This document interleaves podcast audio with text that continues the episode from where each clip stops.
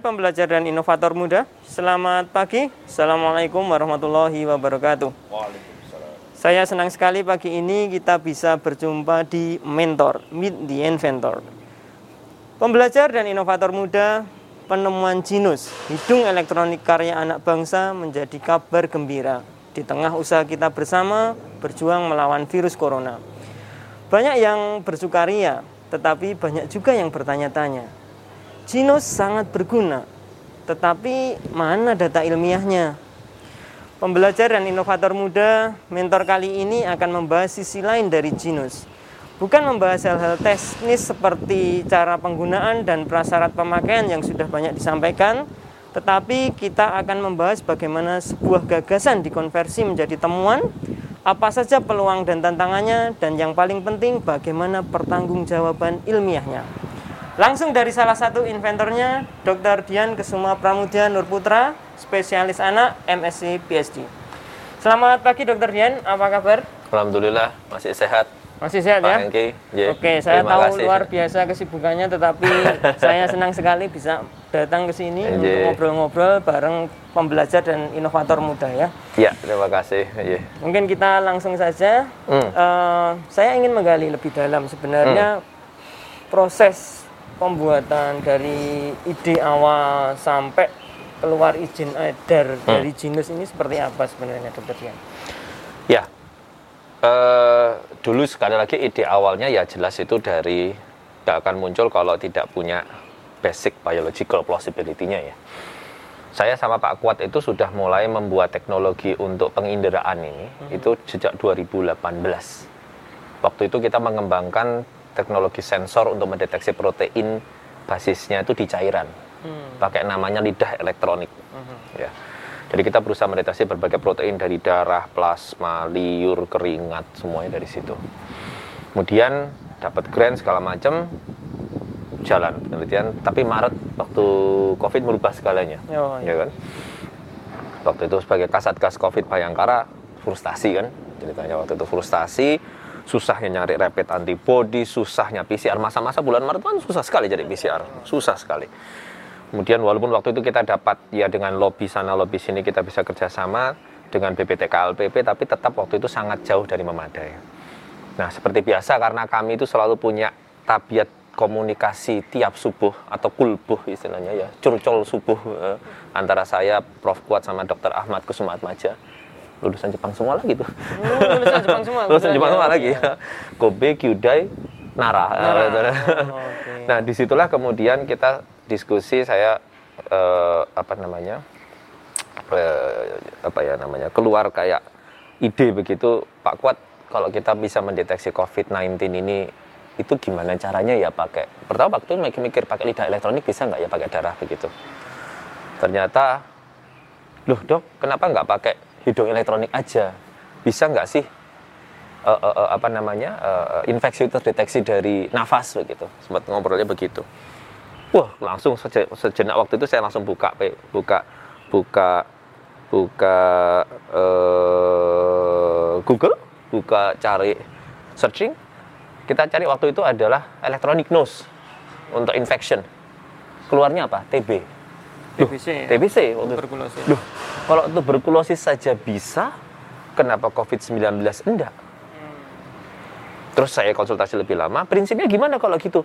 Yang terpenting adalah mesin ini bisa dilatih dan tahu cara membaca bagaimana signature pattern-nya dari COVID-19, signature pattern dari SARS-CoV-2. Maka di situ kita harusnya bisa.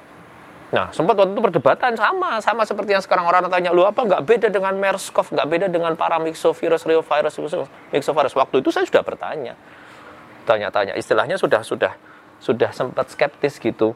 Tapi yang namanya curiosity defeats skepticity, saya langsung pikir Pak Kuat, kita coba saja, nekat aja.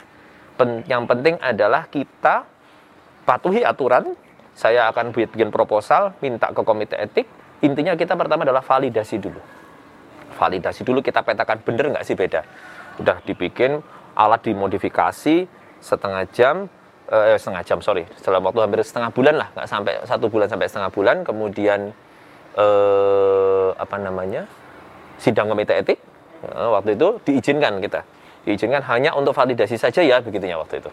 Hanya untuk pemetaan ya, nanti kalau sudah silakan presentasi. Oke. Udah jadi, alat jadi, saya izin sama Ibu Karungkit, Bayangkara waktu itu, diizinkan alat masukkan ruang isolasi. Udah. Konsekutif sampling, kohort kita amati, mulai pasien itu diamati sampai dari sejak masuk sampai pulang. Perubahannya bagaimana polanya dibandingkan dengan pasien yang COVID-19 negatif. Jadi waktu itu juga PCR dulu kita, jadi pokoknya pasien yang PCR yang positif cek semua pola nafasnya, pasien yang masuk rawat inap PCR yang negatif baik itu pneumonia maupun penyakit lain apapun cek juga pola nafasnya. Mulai dari masuk sampai pulang setiap hari diambil 3 kali oleh perawat, terus diambil. Sekitar bulan Agustus ya. Agustus selesai. Duer. Langsung ya kayak kalau misalnya opposite jeneng Archimedes atau siapa dulu tuh. Eureka begitu. Eureka. Beda. Bener beda. Yang ada yang pasien yang COVID-19 negatif ada yang Klebsiella, ada yang ada TB, ada yang pneumonia bakterial, ada yang paramikso, ada virus itu ternyata beda dengan SARS-CoV-2 penyebab COVID-19. Disitulah langsung pola yang berbeda itu dilatihkan ke mesin ini AI-nya sehingga seperti mesin itu jadi seperti koas waktu itu. Si koas kita suruh, si koas yang namanya GeNose ini kan dilatih baca terus nih kalau COVID-19 itu kayak gini terus dulu. Terus kita latih, nah diuji lagi kemudian di akhir apakah dia dengan, jadi data kita waktu itu hampir berapa ya, 615 sampel nafas ya. Itu kita ambil 70% untuk training datanya ini, untuk ngelatih otaknya, 30% dipakai untuk ngetes lagi. Bisa nggak hasil testingnya dia dengan data yang dipakai dia sudah belajar, ngetes lagi, ternyata bisa. 97% dia bisa membedakan. Nah itu bulan Agustus. Kemudian waktu itu kita juga pengennya low profile. Ayo bikin publikasi. Publikasi bikin. Ternyata dari pihak-pihak petinggi di UGM melihat ada mulai serangan dari luar negeri. Mau ada barang dari Singapura masuk, barang dari Israel masuk. Petinggi UGM gregetan. Udah GeNose di blow up aja. Saya langsung bilang waktu itu beneran Pak. Ini belum ada anunya loh, belum ada publikasinya, blow up aja. Kalau nggak gitu kita nggak akan terbendung itu barang-barang impor. Masih ingat nggak? Di blow up lah itu bulan Agustus. Wah saya Pak Kuat sama-sama stres mate kita. Bener. Begitu di blow up, wah saya diserang kanan kiri, mana ini overclaim begini segala macam. Bahkan saya sampai dipanggil oleh komite etik. Diminta untuk presentasikan apa maksudnya akurasi 97%. Ya sudah saya presentasikan. 97% saat itu bukan akurasi medis, tapi keajekan si alat ini loh, bisa melatih dan sudah memetakan polanya kelihatan. Ya jelas pola yang berbeda itu nggak bisa saya tunjukkan di medsos, wah itu paten ya, yeah. Dokumen paten itu. Dah akhirnya alhamdulillah semua teratasi, mulai cool down, kami fokus kemudian untuk uji diagnostik. Nggak gampang juga, begitu mau uji diagnostik harus ada SIM-nya dulu tuh, surat izin memulai, bukan surat izin mengemudi ya Mas ya.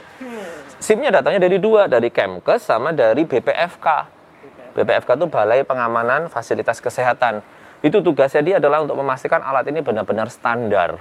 Standar aliran listriknya, standar respons sensornya, standar pompanya, standar komponennya, standar cangkangnya. Waktu itu kami pakai cangkang plastik. Itu disalahkan kalau ini kan tidak ada groundnya, cangkangnya harus logam, harus ada pelapis elektronik material, segala macam lah pokoknya bahan yang sifatnya lebih teknis semuanya. Ya akhirnya saya jadi belajar juga sih waktu itu. Oh belajar ternyata ada standar ini, bahkan dikomentarin apa gunanya touchscreen ini, pokoknya dikomentarin habis semua. Alhamdulillah itu seminggu kita berjibaku menstandarkan, terus akhirnya langsung dibikin 10. Nah 10 itu akhirnya lolos semua uji standar, sertifikat bebas, sertifikat LHU namanya, layak hasil fungsi keluar. Dipresentasikan lagi di Kemkes. Sebelum mulai sebelum mulai uji klinis kami harus presentasi lagi Mas Hengki. Dan itu juga ya kayak ujian proposal gitu. Dikulit ya bisa-bisa metodologi kita dibahas. Ini mau yang pasien terkonfirmasi atau mau pasien screening bebas ya saya bilang. Tujuannya ngetes alat ini itu kan untuk mengetahui performanya toh. Bapak Ibu sekalian saya gitu. Kalau mengetahui performa nggak boleh screening bebas gitu. Oh ya sudah, akhirnya disepakati ya sudah screeningnya di rumah sakit untuk pasien-pasien yang diduga COVID-19. Wes, udah jalan, setuju jalan, 8 rumah sakit kumpul semua, di tengah-tengah dipanggil. Baru berapa tuh pasien? Baru 1000 tuh, baru 1000. Suruh presentasi. ya saya bilang ini baru 1.000 coy, ya gitulah istilahnya bahasa mudanya tuh, 1.000 coy, kenapain gua harus presentasi lagi? Ya pokoknya presentasinya pengen dilihat gitu. 1.000 presentasi, alhamdulillah dapat apresiasi, silakan dilanjutkan. Lanjut. Sampai akhirnya terkumpul 1.000 berapa ya? Baru belum selesai tanggal 12 Desember, tanggal 10 Desember itu kita disuruh submit apa? Laporan. Sama ya keberatan dong. Udah ini baru selesai 12 Desember kok. Ya wis lah sakmit opo anane. Dokumen versi draft 15 yang bocor kemarin kemana-mana. Itu kita submit. Kenapa? Submit itu tanggal 10 Desember supaya kita dapat jadwal untuk sidang izin edar terakhir tanggal 16 Desember. Padahal itu belum selesai. Saya baru selesai ngumpulkan sampel semuanya 12 Desember. Artinya setelah 12 Desember baru saya olah lagi tuh data demografi, epidata segala macam. Saya presentasikan tanggal 16 Desember. Dah, langsung lolos? Tidak. Ditolak saya kami waktu itu. Oh, ini datanya masih ada yang invalid. Kenapa nafasnya invalid? Ya, saya terangkan invalid karena begini. Prosesnya genus butuh lingkungan. Samplingnya ada masalah gini. Oke, perbaiki dulu, tambahkan jumlah sampel kasus lagi. Minggu depan kami tunggu. 500 ya, saya dalam hati. Gila, 500 dalam satu minggu itu dari mana? Terus saya ngobrol, akhirnya 500 boleh karena kemarin semuanya settingnya rumah sakit. Kan kita belum tahu tuh performa GeNose di setting screening bebas. Akhirnya diizinkan screening bebas. Nah, enak kalau screening bebas gampang cari ya, cepat. Akhirnya mulai setting bebas. Alhamdulillah dapat 523. Kita submit. Dah. Submit, lama menunggu keluar izin edarnya. Jadi enggak serta-merta langsung dedet. Wah, enggak, waktu izin edar yang terakhir itu yang tegang banget karena ada 8 profesor, yang satu baru bergabung saat izin edar terakhir itu sangat kritis, baik sekali. Memang kritis dari UNER, baik sekali Prof. Ariati, ketua Patelki kalau nggak salah. Baik sekali, kami dapat banyak masukan, kita pelajari, kita aplikasikan, dan di situ semua jadi manual dari GeNose itu. Karena di situ semua dari hasil sidang izin beda terakhir itu akhirnya GeNose harus punya manual begini, cara penempatannya di lingkungan bagaimana, cara ngambil sampel bagaimana, itu kan dari hasil uji diagnostik semua. Termasuk bagaimana GeNose itu dipengaruhi makanan, minuman, lingkungan, ya dari hasil uji jasa diagnostik itu. Jadi bukan saya asal nyablak-nyebut gitu, cuman di koran dibedakan ya tadi. Di koran dibikin berbeda, kayak gitu. Gitu Mas Engki ceritanya. Artinya alat GeNose ini sudah divalidasi baik secara medis gitu ya, maupun standar alatnya sendiri ya. Iya. Betul. Dan semua prosedur sudah dilalui dengan baik menurut peraturan perundang-undangan ya. Sesuai dengan Permenkes nomor 63 itu ya. Ya. Nah, kalau bisa diceritakan nih kepada pembelajar dan inovator muda, kira-kira stepnya, pokok-pokoknya itu apa saja yang harus dilalui? Kalau teman-teman sekalian mau membuat suatu inovasi atau invensi ya, dan kemudian jelaskan pertama validasi gagasan dulu. Validasi gagasan dulu yang itu kami lakukan waktu itu di 2 rumah sakit yang pertama. Yeah. Kita benar-benar memastikan apakah secara biological plausibility itu betul. Mm-hmm. Oke, validasi gagasan oke, maka kita harus validasi alat ukurnya. Dalam hal ini. Yaitu yang kita waktu itu yang validasi bukan kita, tapi benar-benar lembaga independen dalam hal ini adalah BPFK. Jangan salah ya, ini bukan dipegang BP POM. Banyak yang bilang di luar sana, apakah sudah disandarisasi BP POM itu kalau makanan obat ya coy, ya gitu misalnya. Ya, tapi kalau jadi alat Alkes itu BPFK, ya. Balai Pengamanan Fasilitas Kesehatan. Dalam hal ini seperti itu. Kalau sudah validasi alat dan alat ukurnya dan Alkesnya, baru nanti validasinya adalah validasi metodologi untuk uji klinis. Ya. Nah, metodologi uji klinis beda-beda jelas. Ada uji klinis untuk alat diagnostik, ada uji klinis untuk alat-alat misalnya Alkes untuk terapi. Dan itu jelas berbeda-beda tergantungannya. Kalau yang Permenkes 63 2017 itu untuk alat diagnostik. Alkes maka itu ada uji diagnostik pre-marketing, ada uji diagnostik setelah ini adalah post-marketing. Ya, seperti itu. Kalau obat kan ada uji fase 1, fase 2, 2A, 2B, 3 dan seterusnya. Ya, tahap 3. Tapi kalau diagnostik hanya itu. Nah, kalau sudah seperti itu, maka yang harus selesai dulu ya, di antara setelah uji klinis diagnostik, yang harus selesai dulu itu adalah dokumen paten. Misalnya memang alat baru. Dokumen paten itu apa? Ya dokumen yang berisi metodologi ITA, apa yang diperiksa, apapun yang baru. Alhamdulillah alat ini ada 3 dokumen paten yang akan kita submit. GeNose-nya sendiri, cara samplingnya, terus metode suction-nya pun sudah kami patenkan. Oke, jadi akan ada 3 paten dari alat ini ya? Untuk saat ini yang akan, yang didaftarkan baru saat ini prosesnya 1, yang kedua ketiga harus nunggu yang 1 selesai dulu. Jadi bertahap tetepan. Harusnya kan ini Mas Hengki, ini harusnya itu penelitian 2 tahun. Tapi bagaimana, entah gimana, karena percepatan jadinya 4 bulan harus selesai semua, bisa bayangkan workload kita. Makanya harusnya itu kan bisa jalan simultan ya, dokumen paten, dokumen engineer, dan manuskrip simultan, tapi jadi mapet-mapet semua yo keponal-ponal. Program akselerasi. Iya, padahal kita juga harus memastikan proses uji diagnostiknya kan berjalan dengan baik. Ada 1 rumah sakit yang sempat kami terminasi karena tidak menjalankan uji diagnostik dengan cara yang baik. Karena itu kami harus ngawasin itu kan ya, orang kita terbatas. Seperti itu ya, seperti itu. Udah dokumen paten misalnya sudah granted, baru itu kami bisa mempublikasikan manuskrip publikasi. Baru bisa kami presentasi dengan buka data. Nah, selama dokumen paten belum granted, kalau kami keluar data-data kita, skema, segala macam yang kemarin ada di dalam dokumen yang tersebar itu kami harus merubah lagi dokumen patennya kemarin. Gara-gara dokumen kemarin tersebar, di dokumen paten ada beberapa skema yang sama itu harus kami rubah. Karena kalau sudah seperti itu void dokumen patennya. Saya sempat baca itu banyak yang menanyakan ini publikasinya mana gitu ya. Itu berarti tidak benar ya.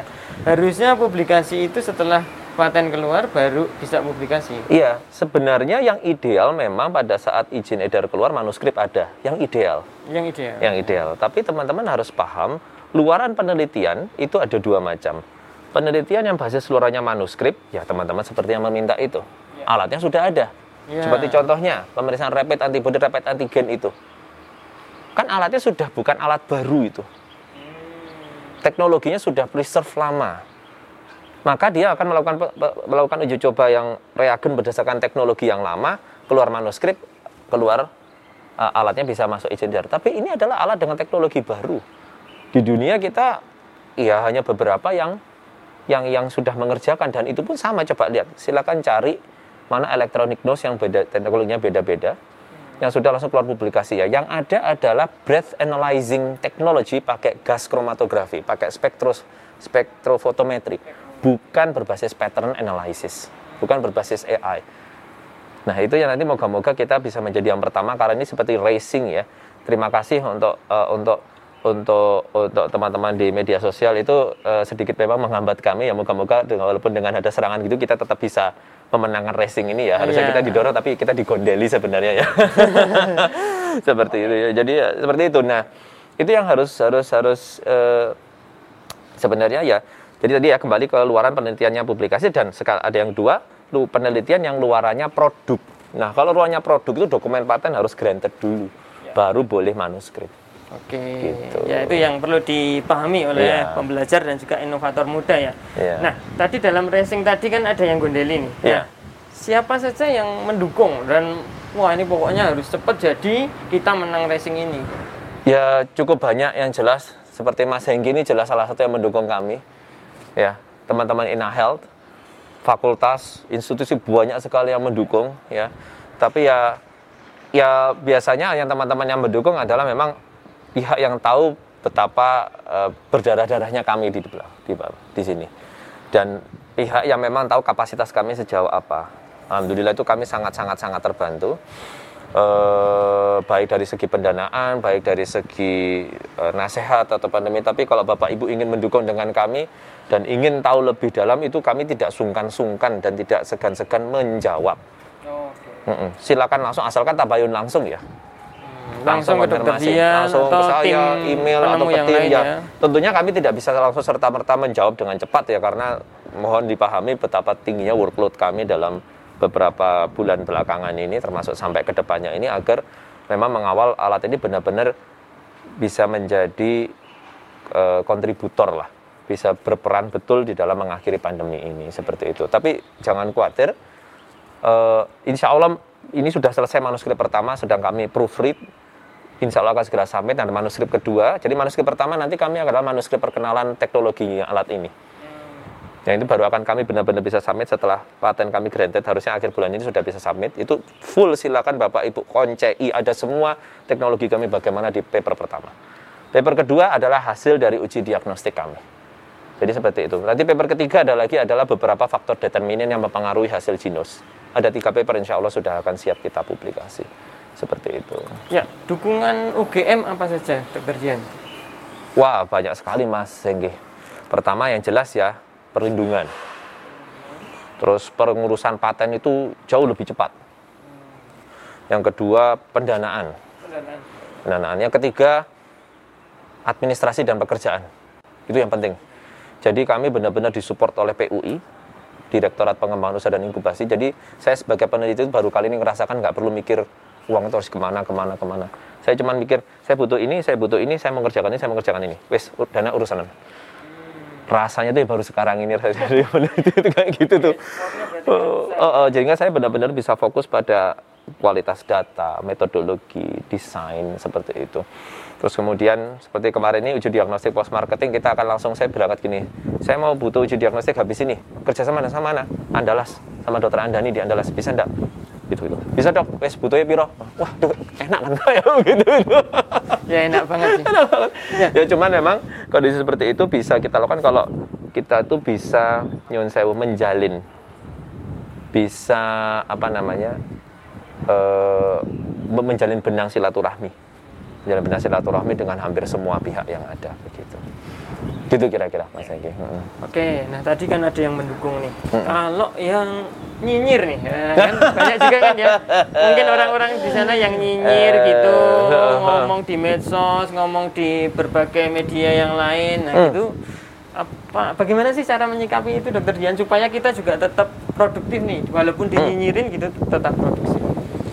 Jadi ada 1, 2, 3. Kalau saya pribadi selama dengan pengalaman main medsos dan dulu mengcounter berbagai macam isu di medsos itu mengkategorikan orang nyinyir itu menjadi 3 orang.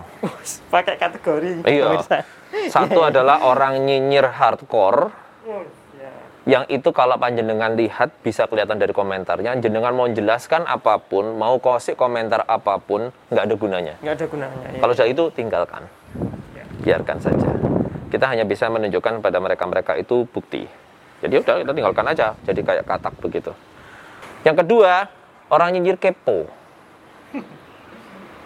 Ya, orang nyinyir kepo. Orang nyinyir kepo tuh orang yang tidak tahu tapi nyinyir, tapi pengen tahu. Nah, orang yang nyinyir kepo ini biasanya saya juga nyebut nyinyir galau.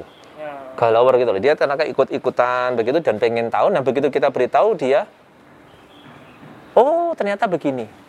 Nah, yang seperti inilah yang biasanya kami akan edukasi dengan baik. Okay. Yang terikda, orang nyinyir untuk populer. Ada juga nih ya. Ada. Nyinyir memang karena ingin memposisikan, menunjukkan bahwa dirinya itu, bilangnya sih alasannya untuk edukasi. Tapi sebenarnya untuk nyari clickbait, untuk nyari likes. Ada seperti itu. Juga ya. Ada. Dan itu juga nggak akan kita tanggapi. Mungkin istilahnya di luar sana, pansos gitu? Saya kalau lebih suka menyebutnya masturbasi sosial ya. Masturbasi sosial.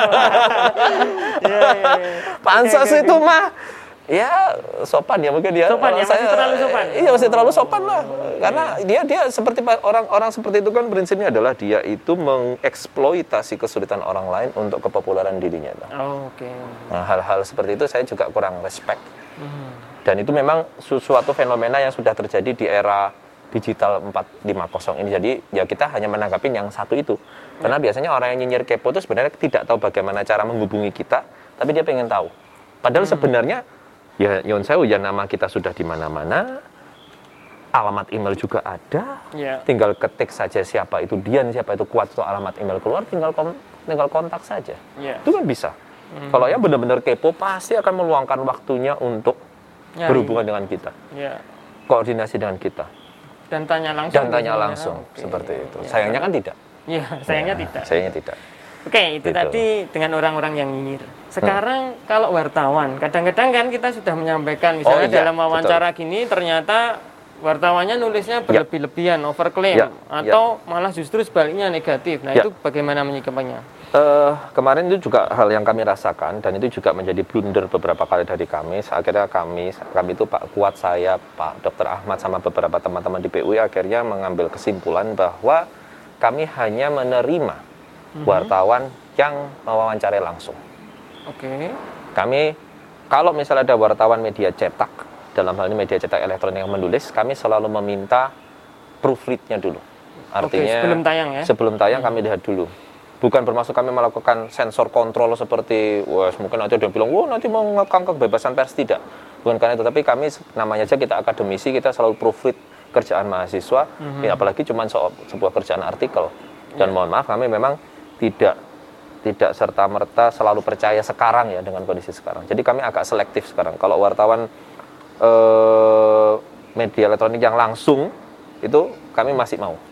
Yang live atau record, tapi kalau media cetak yang tulis itu kami agak selektif. Oke. Sangat selektif. Memang harus selektif ya. Iya, karena selektif. Mungkin kayak gitu tuh juga bisa dipotong-potong ya, gitu betul. Terus nanti broadcast lewat WA terus jadi hoax, betul, itu jadi juga hoax. Bisa banyak kayak sekali sekarang. Kemarin kasus yang sebenarnya beritanya itu hanya terkait dengan mutasi SARS-CoV-2 itu aja. SARS-CoV-2 itu, tetapi terus berita judulnya itu kok Jangan datang ke Jogja. Nah, padahal narasumbernya gitu ya. Tidak berkata seperti itu. Itu sangat kami sesalkan hal-hal seperti itu. Dan untuk menghindari hal-hal begitulah, maka kami sangat selektif di dalam memilih wartawan media tulis. Oke, karena hal tersebut itu buat masyarakat yang hobinya cuma baca judulnya bahaya banget ya. Betul. Kita ketahui masyarakat kita kadang-kadang ya literasinya masih rendah dan itu sangat bahaya. Kalau terus klik share bahaya banget ya. Makanya sampai saya merasa Mas Yengki, kita tuh sajane kompak nggak sih mengatasi pandemi ini? Sampai di situ saya merasakan kayaknya kita nggak kompak sama sekali memang. Nggak kompak ya. Ya itu yang ada yang minta cari pansos, ada yang ya itu demi clickbaitnya mungkin wartawannya demi clickbait begitu. Ada yang saya petik tadi itu ya kepo tapi niatnya untuk ya begitulah, tidak sama-sama pokoknya membantu bagaimana kita bisa kontribusi mengatasi pandemi itu enggak gitu. Ya itulah kadang-kadang ya perasaan pribadi ya Bapak Ibu sekalian, hanya perasaan saya pribadi, mohon maaf kalau ada yang nggak berkenan. Oke. Sebenarnya mengkritisi yang beretika itu sebenarnya bagaimana Dr. Dian, menurut Dr. Dian? Sebenarnya kita sudah diajarkan Mas Hengki di agama kita masing-masing ya, mengkritisi atau tabayun itu kan harusnya dilakukan secara diam-diam. Oke. Jadi langsung pada orangnya. Ya. Kecuali memang betul apabila dia mengeluarkan suatu statement di luar publik tahu. Nah, mungkin kita bisa mengkritisi di situ tentunya dengan cara yang santun, tapi kritisinya di situ. Bukan di misalnya di lapaknya masing-masing. Kecuali memang orang yang disangkutan itu ngotot, ya silakan mau kritisnya bagaimana. Nah tapi kalau saya pribadi berkritisi yang beretika itu memang menghubungi langsung, menanyakan, istilahnya ada langkah-langkahnya kan, ada Nabi kan sudah mengajarkan bagaimana mengkritisi langsung seseorang yang di publik itu. Pertama kritisilah diam-diam, bila tidak bisa kritisilah terbuka tapi langsung pada orangnya, langsung bila tidak bisa ya. Sangkalah di dalam hati. Kalau sekarang sangkal di dalam hati bentuknya adalah sangkal di dalam hati tapi di lapak medsos sendiri-sendiri. Seperti itu. Boleh seperti itu lah. Tapi ini kan kebanyakan beberapa sekarang mengkritisi langsung di hatinya masing-masing sendiri langsung. Kita nggak ada angin, nggak ada juntrungan apa tiba-tiba muncul di lapak hati medsosnya sendiri-sendiri. Seperti itu. Tapi kalau kritisi akademisi ya, kalau dia mengaku sebagai akademisi, mengaku sebagai ilmuwan, mengkritisi ya lewat forum ilmiah. Forum ilmiah boleh kita bikin bareng-bareng webinar ilmiah di situ, presentasi saya presentasikan datanya, saya dihabisi di situ, saya malah akan sangat senang. Sangat senang sekali. Bukan koar-koar di medsos. Oke. Ya, gitu. Dan mungkin bisa juga mengkritisi manuskrip yang sudah dipublikasi ya. Itu juga akan sangat baik sekali. Manuskrip sudah muncul, silakan, itu sudah hak kita semua. Hak anda semua untuk mengkritisi. Oke. Ya. Itu akan alangkah lebih baiknya kalau lewat saluran yang benar ya. Betul. Jadi sekali. Tidak terjadi masturbasi sosial tadi ya. Oke. Nah kemarin ada yang minta membuka data klinis. Nah ini tim menyikapinya seperti apa? Ya kita biarkan saja. Biarkan saja ya. Yang artinya kita jadi sepakat, kita tahu bahwa beliau-beliau itu tidak tahu apa-apa. Begitu. tidak tahu terkait prosedur yang harus dilalui tadi ya. Oke. Nah, jadi kan sudah kita tahu toh kalau orang tidak tahu, kalau dia tidak tahu ya sebaiknya tidak usah ditanggapi. Beda kalau dia tahu, kalau dia tidak tahu, nah mungkin bisa kita ajari. Bisa diajari ya. Kalau yang seperti itu ya sudah dibiarkan aja ya. Nah, nanti kan akan terjawab sendiri begitu. Nah, kemudian nih tantangan atau kesulitan yang Dr. Dian rasakan paling besar apa di tengah pandemi ini? Menemukan inovasi baru gitu, apa yang paling dirasakan? Kesulitan atau tantangannya? Tantangan terberat selama pandemi ini yang jelas satu pertama adalah bukan meyakinkan, membuktikan bahwa teknologi ini adalah bukan pseudoscience. Bukan pseudoscience. Di antara begitu banyak fenomena munculnya klaim-klaim pseudoscience di era pandemi ini. Dan over ekspektasi yang berlebihan di pandemi ini. Itu tantangan pertama yang terberat. Dan untuk bisa membuktikan itu tentunya kita harus menyampilkan data dan menggenerate data harus dengan alat ukur yang benar segala macam. Jadi kalau sudah muncul data itu jangan dipikir itu serta-merta muncul gitu, ada proses di belakang yang sangat panjang dan itu salah satu tantangan terberat kami. Yang kedua kolaborasi dan komunikasi. Kita di sini saya tidak sendirian di dalam mengembangkan teknologi ini, ada teman-teman dari MIPA. Ada teman-teman dari FK, di FK sendiri ada epidemiolog, ada klinisi, ada orang manajemen, ada teman-teman hukum, ada teman-teman marketing, ekonom, yang semuanya punya pola pikir berbeda-beda. Dan kalau itu tidak sejalan satu sama lain, jadinya ya berantakan. Akhirnya jalan sendiri-sendiri, ya nggak jadi, itu inovasi yang masuk ke hilir. Nah, GeNose ini kan prosesnya adalah dikawal untuk bisa hilirisasi. Dan karena ini merupakan salah satu kasus dalam tanda petik inovasi yang pertama yang bisa dari hulu sampai hilir dalam waktu cepat oleh PUI sendiri, maka kita semua sama-sama belajar. Orang PUI juga baru belajar gimana menghilirisasi teknologi high-tech. Begini saya juga sebagai inventor juga baru pertama kali belajar temuan kita kok bisa sampai hilir. Nah, karena ada suasana saling belajar itu, maka komunikasi dan kerendahan hati dari masing-masing orang itu dan keinginan untuk belajar itu jadi kuncinya. Dan itu terus terang cukup sulit. Kadang-kala misalnya saya merasa sombong, merasa tahu begini, ternyata ternyata aku nggak tahu apa-apa. Dari MIPA juga sama dari Prof Kuat juga, wah aku harusnya begini ternyata. Ternyata saya harus belajar protokol medis kayak begini. Dari PUI ini tuh harus cepat digenjot produksinya, tapi dari kita medis loh, kan ujinya belum selesai Pak begini. Nah, itu hal-hal semacam itu kolaborasi dan komunikasi itu kalau nggak terbuka, kalau semuanya mendem deh hatinya masing-masing yang nggak jalan. Tuh. Kolaborasi dan komunikasi itu tantangan yang kedua. Yang tantangan yang ketiga jelas musuh kita adalah waktu. Harusnya seperti tadi saya sampaikan ini adalah penelitian yang butuh waktu 2 tahun. Tapi di press harus segera cepat selesai 4 bulan. Bagaimana caranya GeNose ini benar-benar teruji validitasnya, reliabilitasnya, kehandalannya dengan metode yang sahih, penting kata kuncinya. Sahih tapi cepat. Nah, itu tuh nggak gampang. Yang keempat, ya itu sama, ego dari masing-masing institusi. Itu butuh, ya itu dari sekali lagi saya tuh harus berulang kali kadang-kala ngerayu, merendahkan diri, udah diri apa merendahkan hati ya. Supaya benar-benar kita bisa bersama-sama satu suara karena nggak mudah juga. Saya terus terang Pak Mas Hengki, saya ditolak di beberapa rumah sakit untuk mulai uji diagnostik ini sempat awal-awal. Tidak perlu saya sebut ke rumah sakitnya siapa saja, mana saja. Kan tentu juga ada alasan tertentu. Ada alasan tertentu termasuk waktu itu dikira ini pseudoscience segala macam. Nah itu sehingga saya benar-benar mencari orang-orang yang sehati yang mau kompak bareng-bareng. Yuk menghilirkan ini. Yang alhamdulillah sekarang kami bisa sedikit tersenyum setelah menangis-nangis. Nah itu ya itulah.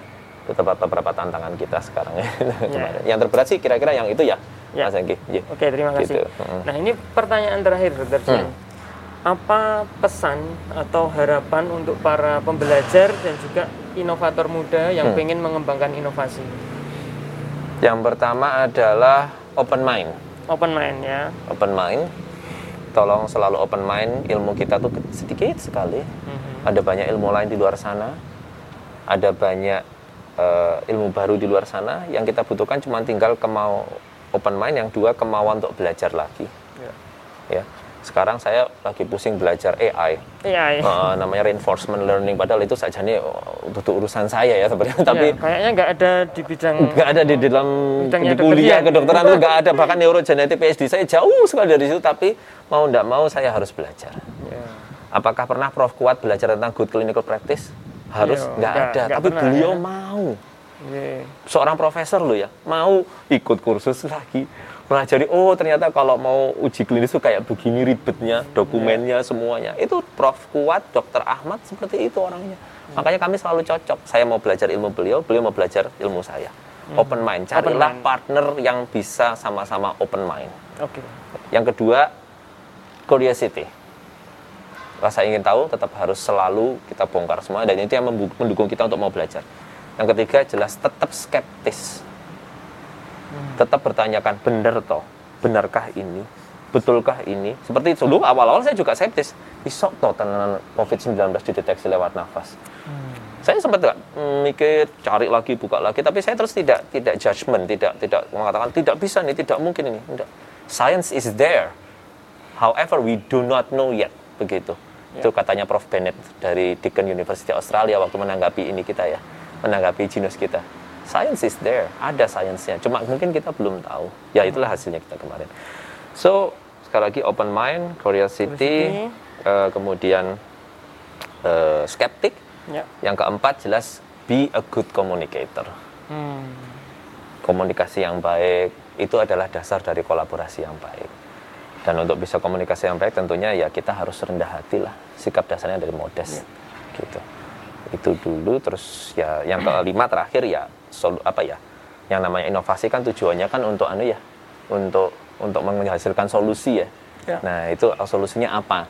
Inovasi tidak berhenti dari sudah tercipta produk. Bagaimana setelah itu adalah ini bisa dimanfaatkan dengan baik, dan itu yang sekarang menjadi PR kami semua. Kita semua pusing, kita nggak hanya serta-merta menjual alat ini, tapi harus diimplementasikan dengan baik agar benar-benar bisa bermanfaat kan Mas Enki. Ya. Seperti itu mungkin kira-kira ya, mohon izin ini hanya dari pendapat pribadi saya, kalau misalnya memang dari Bapak Ibu ada tips yang lebih. Saya juga pengen belajar, pengen tahu. Gitu ya. Pak Enki. Sip. Oke. Ya, itu tadi pembelajar dan inovator muda. Tadi kita sudah ngobrol dengan Dr. Dian Kusuma Pramudya Nurputra, spesialis anak MSc PhD, yang sangat bermanfaat tentu saja obrolan kita kali ini. Semoga menambah semangat kita untuk terus berinovasi untuk kemajuan bangsa Indonesia. Menjadi tua boleh, tapi jangan kapok menjadi pembelajar dan inovator. Sampai jumpa di mentor berikutnya. Mentor, meet the inventor. Salam leres. Wassalamualaikum warahmatullahi wabarakatuh. Waalaikumsalam warahmatullahi wabarakatuh.